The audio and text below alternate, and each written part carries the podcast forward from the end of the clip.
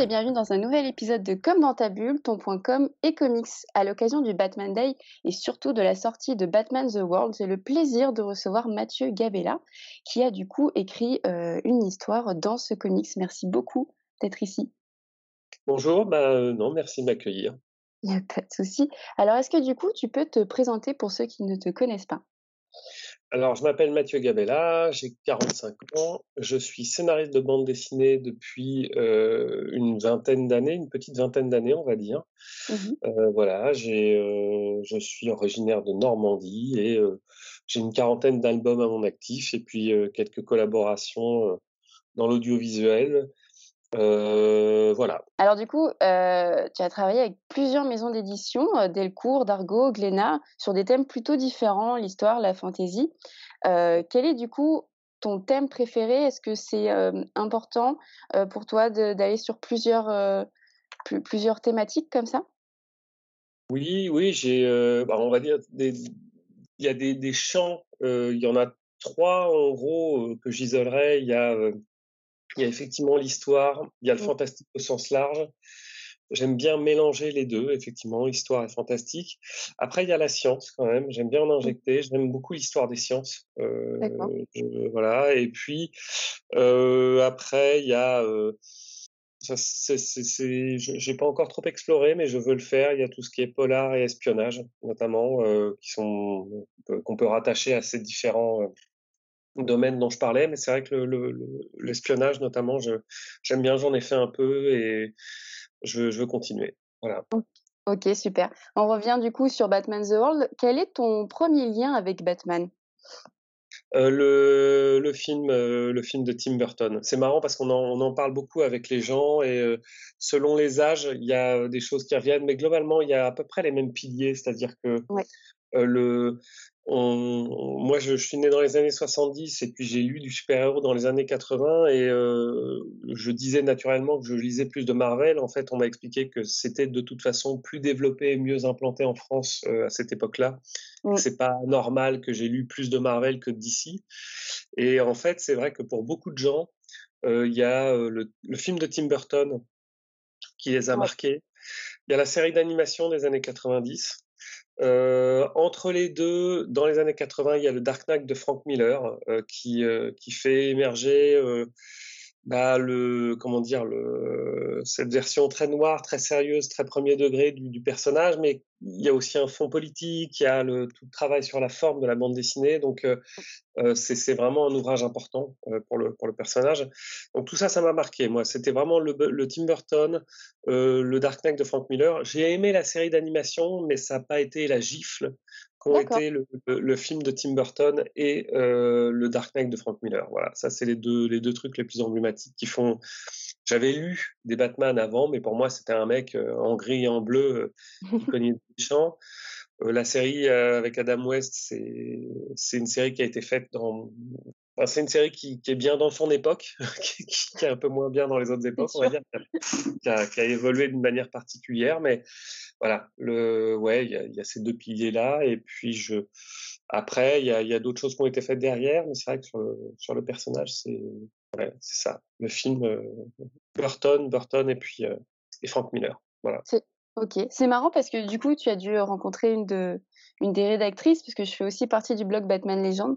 Et, euh, et, tu as été interviewé par, euh, par Aliénor. Et souvent, les personnes, donc moi je suis une très très grosse fan de Batman, les personnes euh, ont comme porte d'entrée la série animée Batman TAS de 92. et donc, tu as pas pris cette claque comme tout le monde. C'est bien, écoute, il faut de tout. c'est intéressant, mais je, je suis d'accord avec toi. J'étais passée sur France Inter pour parler de Batman de Burton. le défi, notamment, c'est un de mes préférés. C'est pour moi le plus important dans tout ce qui est eu au cinéma.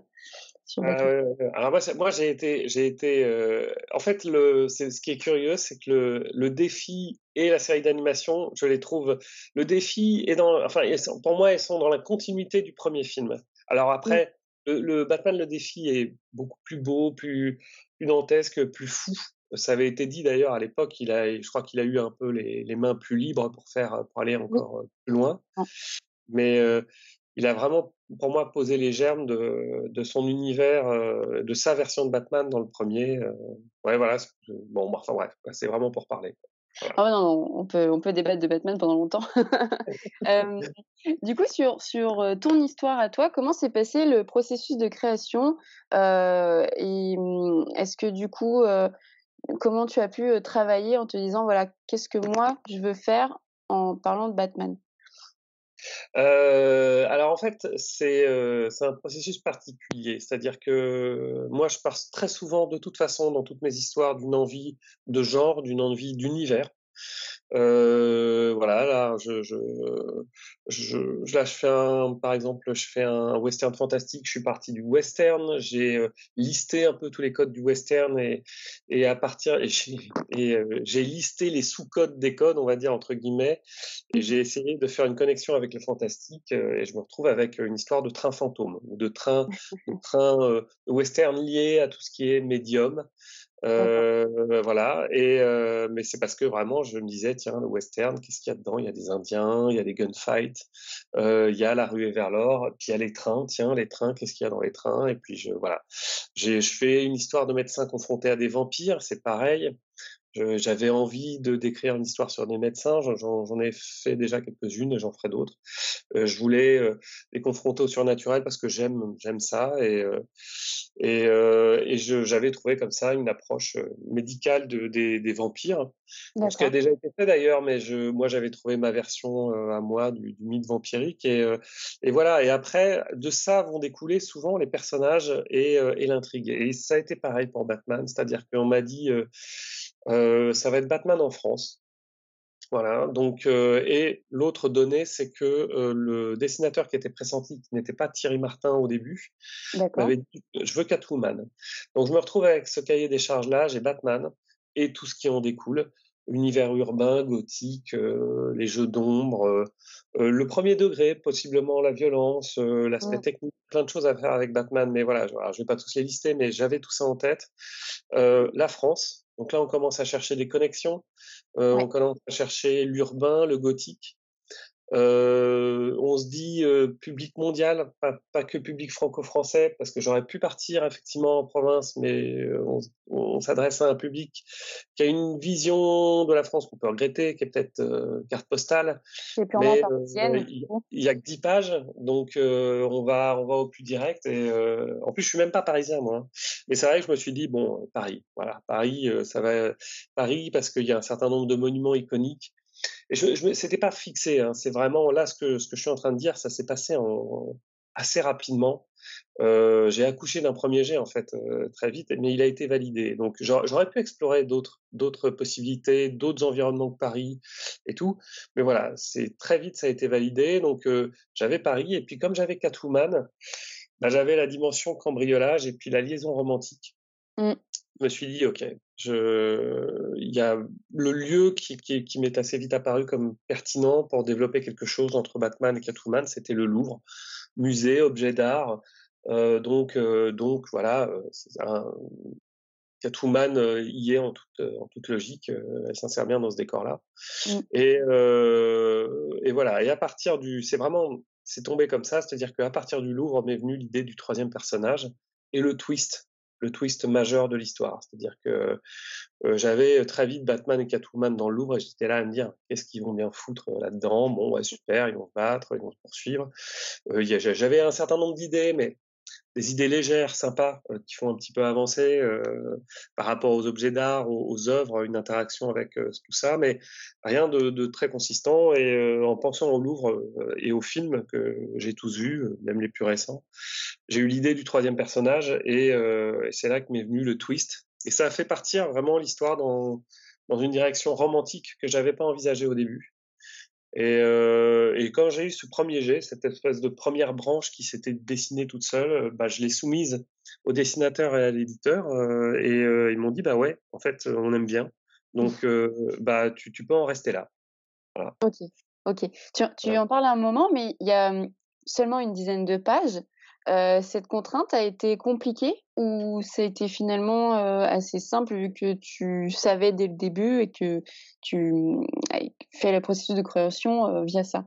Non, non, non, heu, ça a été ça a été très, très simple. Alors, heu, peut-être un peu par chance parce que les premières idées qui sont tombées, ont plu et qu'on était bon, mais je pense sincèrement que moi j'ai un j'ai un plus on va me donner de de la place, plus je vais avoir de problèmes. Je vais avoir peur de de manquer et je vais trop remplir. Ça ça m'est arrivé quand même à plusieurs reprises et donc j'ai aucun problème, j'ai, toujours mieux maîtrisé mes one shot que mes trilogies et d'ailleurs maintenant aujourd'hui j'écris mes trilogies ou mes entre guillemets «mes séries», je les écris en quand j'ai des blocs de deux trois tomes maintenant, je me force à à à écrire, au moins les 2 derniers en même temps Mmh. pour, bien tenir, pour bien gérer le le l'information, le débit, la la hié la le rythme, la hiérarchisation de l'information, heu et vraiment être sûr, heu je rebondis beaucoup aussi avec le avec mes collaborateurs, avec l'éditeur et ça alors ça, tout ça est possible parce qu'il y a beaucoup de matière à fournir et tout ça est nécessaire parce qu'il y a Oui. beaucoup de matière à fournir. 10 pages, en fait 10 pages, je l'ai fait long j'ai commencé par ça moi, les histoires courtes et j'ai aucun problème avec ça et je bon, je pense qu'il y a aussi ça, heu, vraiment ça, c'est-à-dire que j'ai pas de problème avec les formats courts.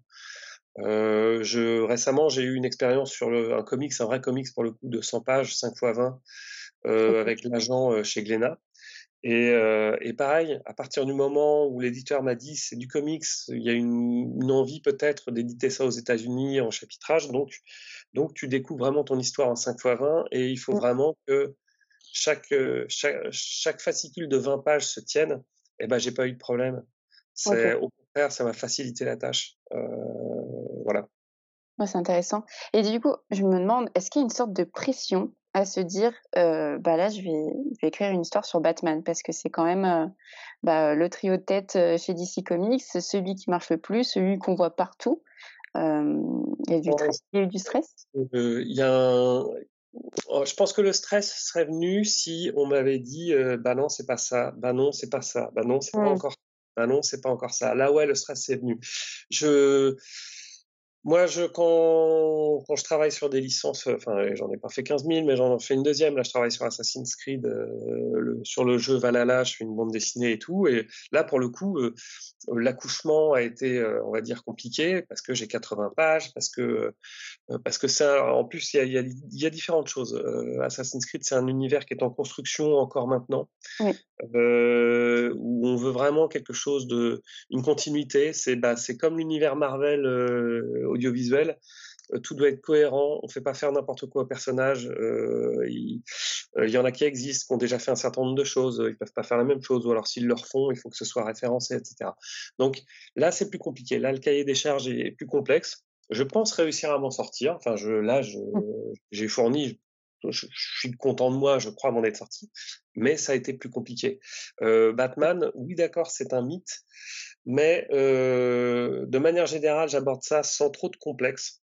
Heu, je je suis pas télépathe, je peux pas savoir si les gens vont aimer ou pas, donc au bout d'un moment, je me dis: «Bah, je m'en fous en fait». Heu, paradoxalement, je m'en fous de ce que pense le public parce que je ne peux pas savoir ce qu'il pense et que le meilleur moyen de respecter le public, c'est de me faire plaisir à moi. Je suis pas un extraterrestre. Heu, j'ai, heu, mes goûts, heu, la majorité de mes goûts vont se retrouver dans les goûts du public. J'ai des goûts grand public, donc si j'aime, si je suis content de ce que je fais, bah, c'est ma manière à moi d'être honnête avec le public et de de garantir que le public pourra pourra aimer. Donc j'y vais en disant: «Faut faut que moi je m'éclate». Voilà, mmh, point barre, c'est déjà la première contrainte. Et en 10 pages, bah, quand j'avais trouvé cette première histoire, je m'étais dit: «Tiens, heu, ça me surprend, mais c'est quand même pas mal. Vérifions avec les autres si c'est si si ça leur plaît». Et là, l'éditeur et le dessinateur me disent: «Bah, ouais, ça nous plaît» et puis voilà, heu et c'était vraiment ouais, ça a été facile. Ça a été Mmh. ça a été facile. Je dis pas que ce sera pareil, sur, heu, que ce serait pareil sur d'autres projets, et là, je j'insiste sur le conditionnel parce qu'évidemment, je je tends des perches, j'ai envie de faire, heu, des des choses plus plus longues que 10 pages, mais je non, heu, ouais, là, vraiment, ça a été ça a été facile. Super. Tu parles des autres, heu, comment s'est passé le travail, hem, avec Thierry Martin? Du coup, alors c'était pas le le 1 dessinateur, c'est ça s'est passé comment? Bah, il était, heu, Thierry, il était un peu comme moi. On était en contact tous les 2, chacun de notre côté, avec, heu, François Hercouet, qui est le le directeur, heu, éditorial, si je dis pas de bêtises, parce qu'il Oui. a au-dessus de lui, il a Paul Scorteccia, mais lui, en gros, il est directeur du contenu artistique et François, et on était en contact avec lui depuis des années. Enfin, moi, depuis des années, parce que je le connais depuis longtemps. Thierry, Thierry je crois que c'est François qui l'avait contacté parce qu'il avait vu des choses de lui qu'il trouvait intéressantes. Et, mais il parlait depuis un certain temps aussi. Et je crois que Thierry il était dans le même état que moi, dans le même état d'esprit, j'entends, c'est-à-dire heureux de travailler sur Batman. il s'est peut-être un peu plus pris la tête, évidemment, parce que pour lui ça a été plus long justement, ça a été deux mois. Moi, mon histoire, c'est vraiment, c'est une journée. j'ai jamais, jamais, été aussi rapide. Normalement, normalement, on me dit bah non, faut, faut que tu corriges, faut que tu refasses et puis je refais et tout, et puis au bout d'un moment, ouais, je me prends la tête. Là, non. Euh, Thierry, il y a eu quelques retours sur le board, euh, il y a eu quelques retours sur les dessins. Euh, Thierry, Thierry, il le dit lui-même, il était hyper heureux et il veut, je, sais qu'il veut aussi continuer, et, il est fait pour ça, de, de, de, de, faire du Batman. C'est pareil, on verra, on verra s'il si, si, peut, je, je, je, lui souhaite. Mais il disait lui-même qu'au début, il était un peu crispé. Et puis, lui, pour le coup, il s'est lâché, mais par contre, il a eu deux mois pour faire dix pages. Et lui, pour le coup, je pense que ça a été, des grosses journées. Ça a été sans doute un petit peu plus, un petit peu plus stressant. Mais on voit, on, a vu qu'au bout d'un moment, il commençait à se, à se décrisper, euh, et puis il a retouché certaines choses, et, euh, voilà, on a, retrouvé son, talent, moi, je suis vraiment heureux du résultat. Il y a des pages qui claquent et qui, qui, qui montre que, enfin, voilà, nous on a vu les, les versions d'avant et on a, on a vu qu'il se décrispait. Donc lui mmh. peut-être il a peut-être un peu souffert des délais euh, et, de, et de la crispation. Par contre, euh, sur la collaboration euh, tous, tous les deux, enfin aucun problème. Voilà, le, le, j'avais pas imaginé ce style-là. Quand j'ai vu, je me suis dit ok ouais ça peut fonctionner. Quand on a discuté, on était vraiment heureux tous les deux. donc on avait on n'avait vraiment pas envie de se prendre la tête, quoi. On était tellement heureux de pouvoir faire un Batman qu'on voulait que ça se passe bien, je pense, chacun de notre côté, et ça s'est bien passé du coup. Euh, et, euh, et, puis Yann, euh, l'éditeur qui nous, nous, a géré entre guillemets, bah, il a une grosse habitude de DC.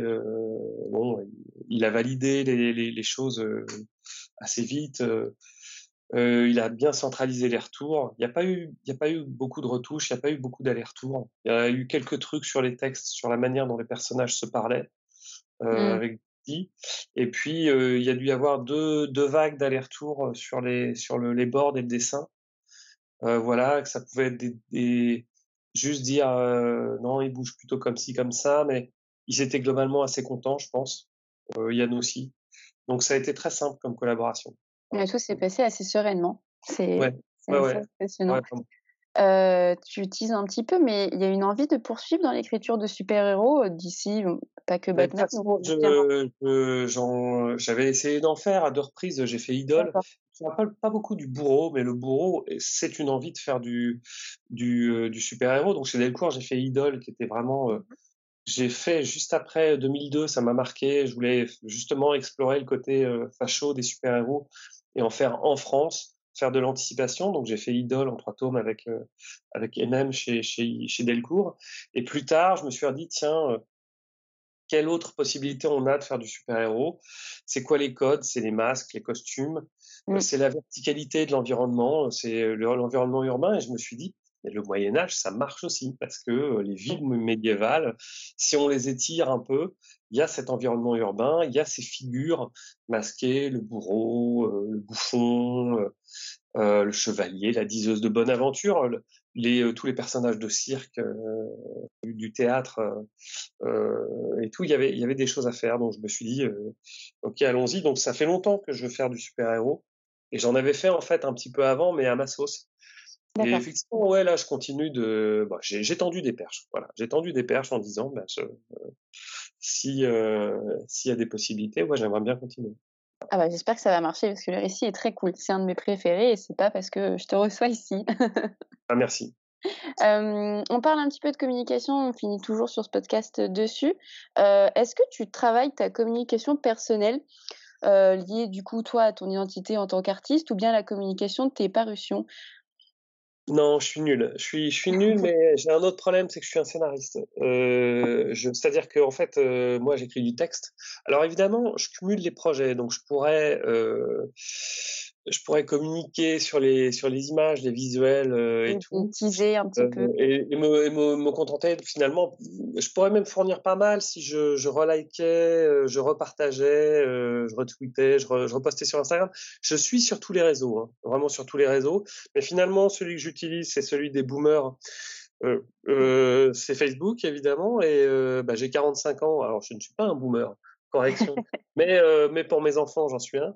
Et, euh, et non, j'utilise Facebook, mais j'utilise assez peu. J'utilise pour regarder le travail des autres, pour euh, voilà, pour pour participer de moins en moins quand même à des débats stériles. et mais c'est vrai que j'utilise assez mal et j'utilise très très mal Instagram. J'utilise très peu. donc non, je suis vraiment nul. Je je suis perplexe. En fait, je pense qu'il y a, il y a comment dire, il y a, il y a des gens qui s'en servent très bien. Je pense qu'il y a des questions de public, de médium, de génération, d'habitude. Il y a des auteurs de mon âge euh, qui s'en servent très bien. C'est sans doute un outil pour eux. Euh, Est-ce que moi j'ai pas pris le truc en retard? Est-ce que c'est pas un peu trop tard? Je constate aussi que des auteurs, euh, je pense notamment à Xavier d'Horizon, à Wilfried Lupano, euh, Fabien Nury par exemple, il y a des scénaristes qui s'en servent absolument pas, qui n'y sont pas. Et bah euh, voilà, le, ils ont quand même une visibilité, euh, mais par le biais de leurs livres et tout, et ça marche pour eux. Donc je ne sais pas trop quoi en penser. Voilà, moi j'y suis. Je ne sais pas si euh, je le développerai ou si au contraire je vais réduire. Je j'en sais rien. Je suis, j'ai pas de. Quand je dis que je suis perplexe, c'est par rapport à, à, ce que ça peut m'apporter à moi. Je, Ouais. Il y a différents paramètres qui font que je me dis est-ce que c'est toujours pertinent d'y être? Je je sais pas, je suis pas sûr, très honnêtement. Je pense que j'ai peut-être loupé le train en marche et euh, c'est peut-être utile pour d'autres et moi c'est mort. Je ne sais pas. C'est Voilà. intéressant parce qu'aujourd'hui, heu, étant du coup dans la com, heu, une entreprise qui se lance ou une personnalité qui se lance ou ou ou quoi qu'est-ce va obligatoirement se dire: «Ça ne peut qu'être important de se mettre sur les réseaux». Aujourd'hui, c'est même pas se mettre sur un réseau, c'est, heu, développer un TikTok alors qu'on en a pas besoin, c'est aller sur YouTube, sur Twitch et c'est ouais, c'est assez intéressant de que toi tu te dises: «Bah, est-ce que vraiment ce serait important?» est-ce que je me dis, tu préfères que tes livres soient en avant Heu, est-ce que c'est le côté l'objet prime par rapport à moi? En fait, le, le, les réseaux sont une part de la visibilité et en fait, il y a des, hum, comment dire, pour des médiums, euh, je pense à la bande dessinée, la visibilité, il y a, il y a un public qui aime encore euh, aller euh, en, en librairie. Ça va peut-être pas durer d'ailleurs, hein, mais en tout cas, ils vont encore en librairie. Il y a encore un réseau quand même assez vif de librairies. Et en fait, la visibilité, elle se fait par le biais du livre, euh, par le Mmh. biais du soutien euh, des libraires et, et des éditeurs qui vont donner de la visibilité au livre. Mmh. Elle se fait par le biais du succès aussi, hein, euh, et puis par le, le lien entre les deux. Tu mets un bandeau par l'auteur de machin, etc. et tout, et les gens, les gens y vont. Donc, j'ai l'impression qu'il vaut mieux être visible en librairie, en bande dessinée, euh, que, euh, que, que, que sur les réseaux. Je pense. Je, je pense que c'est une question vraiment de public. Euh, en revanche, quand tu veux toucher peut-être un public plus jeune, effectivement, peut-être aller, aller sur Insta, aller sur TikTok. J'ai l'impression que moi, je vois mes gosses, euh, ils sont plutôt, c'est plutôt, euh, euh, bon, c'est Discord, mais ça, c'est plutôt pour communiquer. C'est Mmh. Twitch, c'est Ouais. TikTok. Mmh. Euh, et euh, voilà, j'ai l'impression qu'il y a un réseau par tranche d'âge et, et même plus que par tranche d'âge, par centre d'intérêt Ouais. euh, aussi. Est-ce que communiquer, j'ai l'impression que la communication de la bande dessinée se fait essentiellement sur Facebook et en librairie, voilà. Et je, et un peu, j'ai l'impression Insta, Insta pas mal. Ouais. Euh, pareil, je, moi je m'intéresse à l'audiovisuel. Je, je vois plus Facebook comme un moyen de contacter les gens, par exemple. Contacter les gens de mon milieu, euh, contacter les gens de l'audiovisuel, leur dire je suis sur Paris, est-ce qu'on pourrait pas se rencontrer? Euh, Parce que ce sont des gens de mon âge, ils sont tous sur ce réseau. Mmh. Euh, mais pareil, le, en audiovisuel, ta visibilité, elle est faite par ton diffuseur. C'est lui finalement qui va s'occuper de la diffusion, de la visibilité des œuvres, faire de la pub sur les réseaux. Et, euh, et j'ai même envie de dire qu'en audiovisuel, les œuvres sont tellement importantes qu'elles écrasent un peu leurs créateurs, à part citer Nolan ou Villeneuve, évidemment. Euh, mais euh, ce qui compte, c'est le l'aperçu que les gens vont avoir d'une bande-annonce et, euh, et où elle est diffusée. Euh, et euh, les gens auront envie ou pas d'aller de voir le truc. Et là, c'est pareil, ça dépend. Est-ce que c'est du streaming? Est-ce que c'est en salle? Est-ce que c'est sur la télé hertzienne? Voilà. Mais c'est vrai que je, je vois cet outil des réseaux, mais je vois aussi ouais, tous les paramètres à prendre en compte, euh, le, temps que ça prend et, euh, et où arrive le tuyau. Est-ce que ça me fait vraiment gagner du lectorat ou pas? Voilà. Et voilà. Et j'ai ça, j'ai un vrai questionnement là-dessus.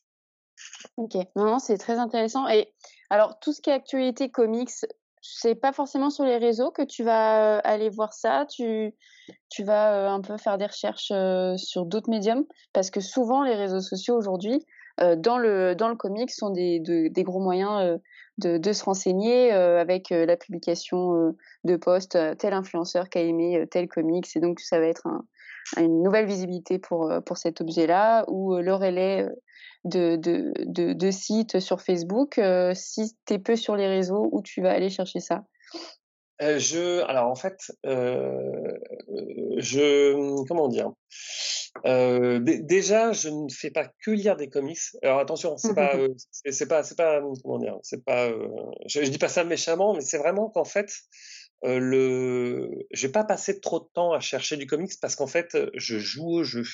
Euh, je, euh, je, suis très dispersé en termes de centre d'intérêt. Je, je, joue à des jeux vidéo, je regarde des séries, je regarde des films. Euh, je lis quand même encore un peu de romans.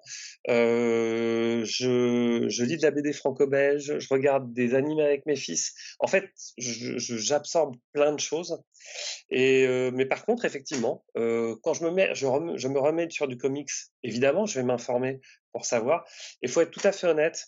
Euh, je vais euh, plutôt demander conseil aux gens qui en lisent beaucoup. Voilà, voilà comment ça va se passer. C'est-à-dire que euh, j'ai parmi, ça m'arrive régulièrement d'aller sur Facebook et de dire bon, qu'est-ce que vous me conseillez en fait? Voilà, je, je fais ça, j'ai fait ça en manga. On m'a filé des listes, je les ai notées. J'ai fait ça en roman SF. On m'a filé des listes, je les ai notés. Euh, et puis je me balade en librairie, en fait. Je me balade en librairie et je, je, vois les choses qui émergent. Et comme en fait, il y a plein de trucs qui m'intéressent, euh, j'ai une culture de surface et finalement, je lis ce que les autres lisent beaucoup.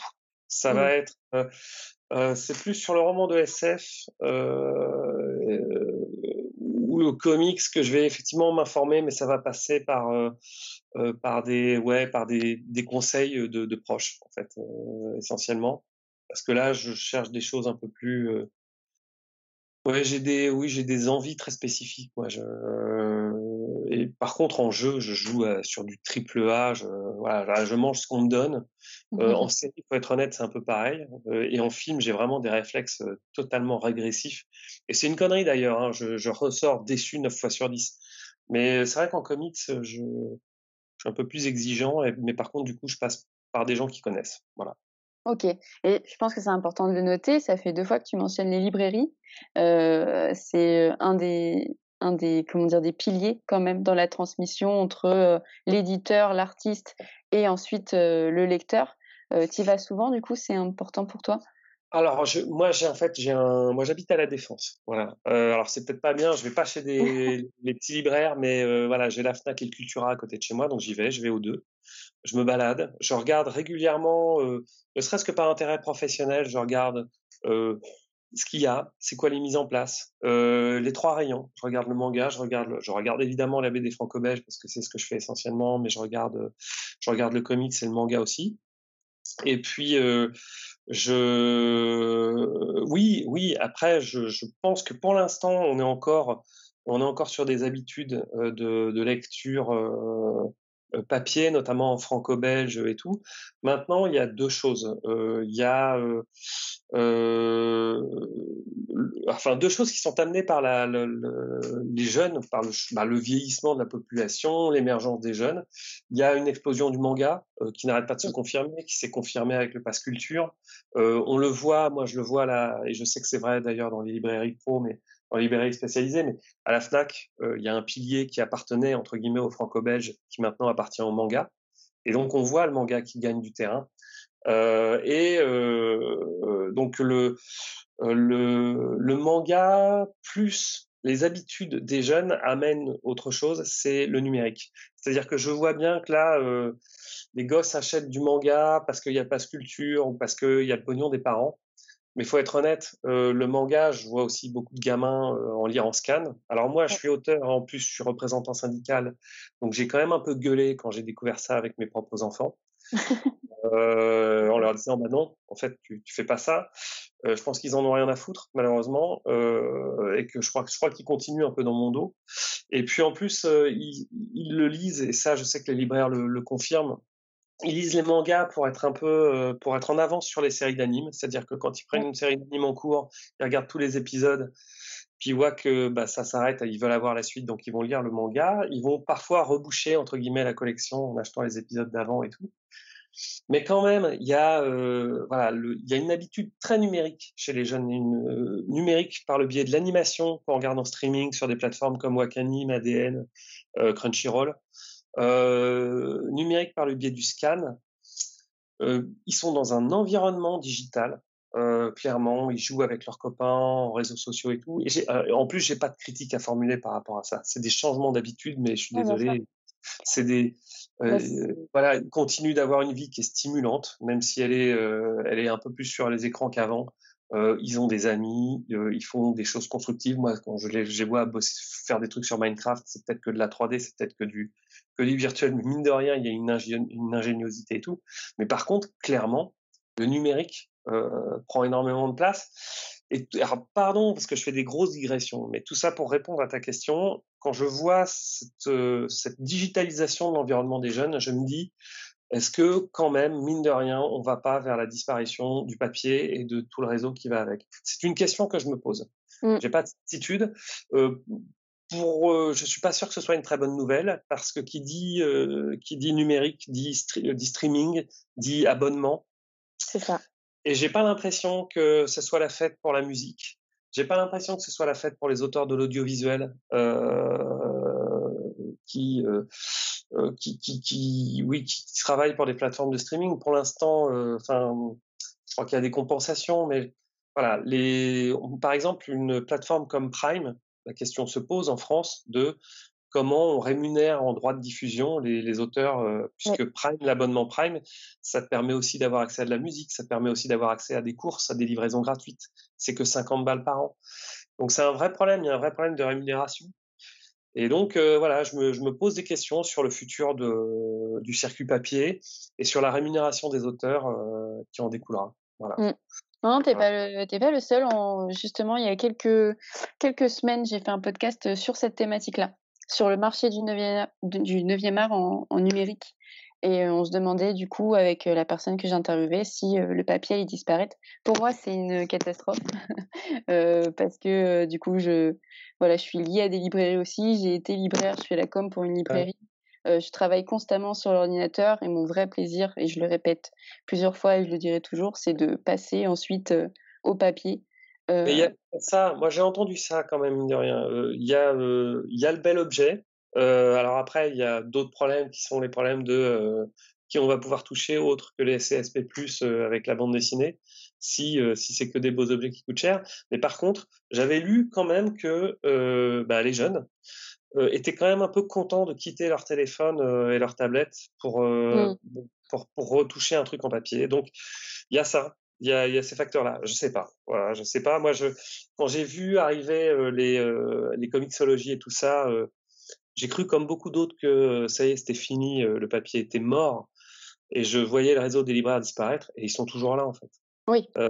donc, donc c'est, c'est, c'est impossible de dire ce qui va vraiment se passer, mais ouais, je, je suis, si, si la numérisation, la digitalisation arrive, je suis pas hyper euh, par rapport à la question de la rémunération, en plus de la catastrophe que, que vont être les, que seraient les fermetures de, de librairies pour mmh. l'emploi. Euh, je je suis pas hyper enthousiaste, oui, sur le sur l'économie du livre avec le avec le numérique. Pas, pas au premier abord, en tout cas. On mmh. verra. Et puis là, ce qu'on peut dire actuellement, c'est qu'on est dans une phase de transformation quand même, où on évolue et où il y a des nouvelles choses qui apparaissent, notamment avec la plateforme Webtoon euh, et avec des projets euh, d'artistes américains qui sont sur du comics en digital. Alors, évidemment, je pense que c'est aussi une manière de tester le public. Euh. Souvent, on se dit qu'ils vont tester les premières pages euh, sur cette plateforme et si ça fonctionne, l'avoir en papier. Parce que c'est quand même, j'imagine, pour un artiste, un peu le Saint Graal de voir ensuite ton travail en impression, quoi. mais si à chaque fois ça doit passer par le digital, ça pose de vraies questions, comme tu me dis. Ouais. Oui, je, bah, j'aurais rien à ajouter. Tu as, bien dit ça. mais effectivement, il y a ce, ouais, il y a ce genre de modèle où, je sais pas, mais j'ai vu émerger ça où, effectivement, tu, tu, tu, passes par le numérique avant de concrétiser. Mais d'une certaine manière, c'est ce qui se passe un peu aussi avec les, les youtubeurs. Tu, gagnes en notoriété euh, en faisant des choses qui n'ont rien à voir avec le livre ou la bande dessinée. Et puis un jour, tu as un objet livre qui existe et qui n'est pas inintéressant. Euh, le, les bandes dessinées de Nota Bene, par exemple, euh, bah, pourquoi pas? Je veux dire, la chaîne est bien. Et pourquoi les bandes dessinées n'existeraient pas? Et on voit qu'elles cartonnent. Quoi. Ouais, ça marche super bien. C'est assez fou. Non, mais c'est super intéressant de parler de ça avec toi. c'est tout. Euh, bon, du coup, pour finir, comme ça, je, te laisse tranquille. Est-ce que tu as un prochain projet comics à nous teaser? Comics ou BD euh, bah, euh, J'avais démarré l'agent et bon, l'agent fait l'objet peut-être peut-être une adaptation audiovisuelle. Donc le, mmh. le, le, tome 2 est en fait la réflexion est sur la synchronisation du tome 2 avec avec cette, cette adaptation audiovisuelle. Mais c'est vrai que l'adaptation audiovisuelle prend son temps, on va dire. Elle n'est pas mmh. morte, elle, on continue de travailler dessus. Mais elle, elle, prend un peu plus de temps que ce qu'on avait initialement prévu. Donc, du coup, du coup c'est des discussions qu'il faut que j'ai avec mon éditeur pour, pour, savoir si le tome 2 finalement on va pas on va pas accélérer de, dessus. Donc ça c'est du comics, c'est vraiment du format comics. Il y a évidemment des perches que je tends euh, chez Urban pour faire d'autres choses. Euh, et puis après, c'est de toute façon un format que j'ai envie d'explorer. on parle souvent de romans graphiques. Euh, après, il y en a qui s'énervent et qui disent non, on va dire que c'est de la bande dessinée, mais mmh. que c'est plus du 46 pages. Moi, voilà, la grosse pagination, euh, et après, quelle que soit la taille de page, mais ce que j'ai aimé avec le comics, c'était euh, c'est le, ouais, le, confort de pouvoir, de pouvoir déployer une histoire.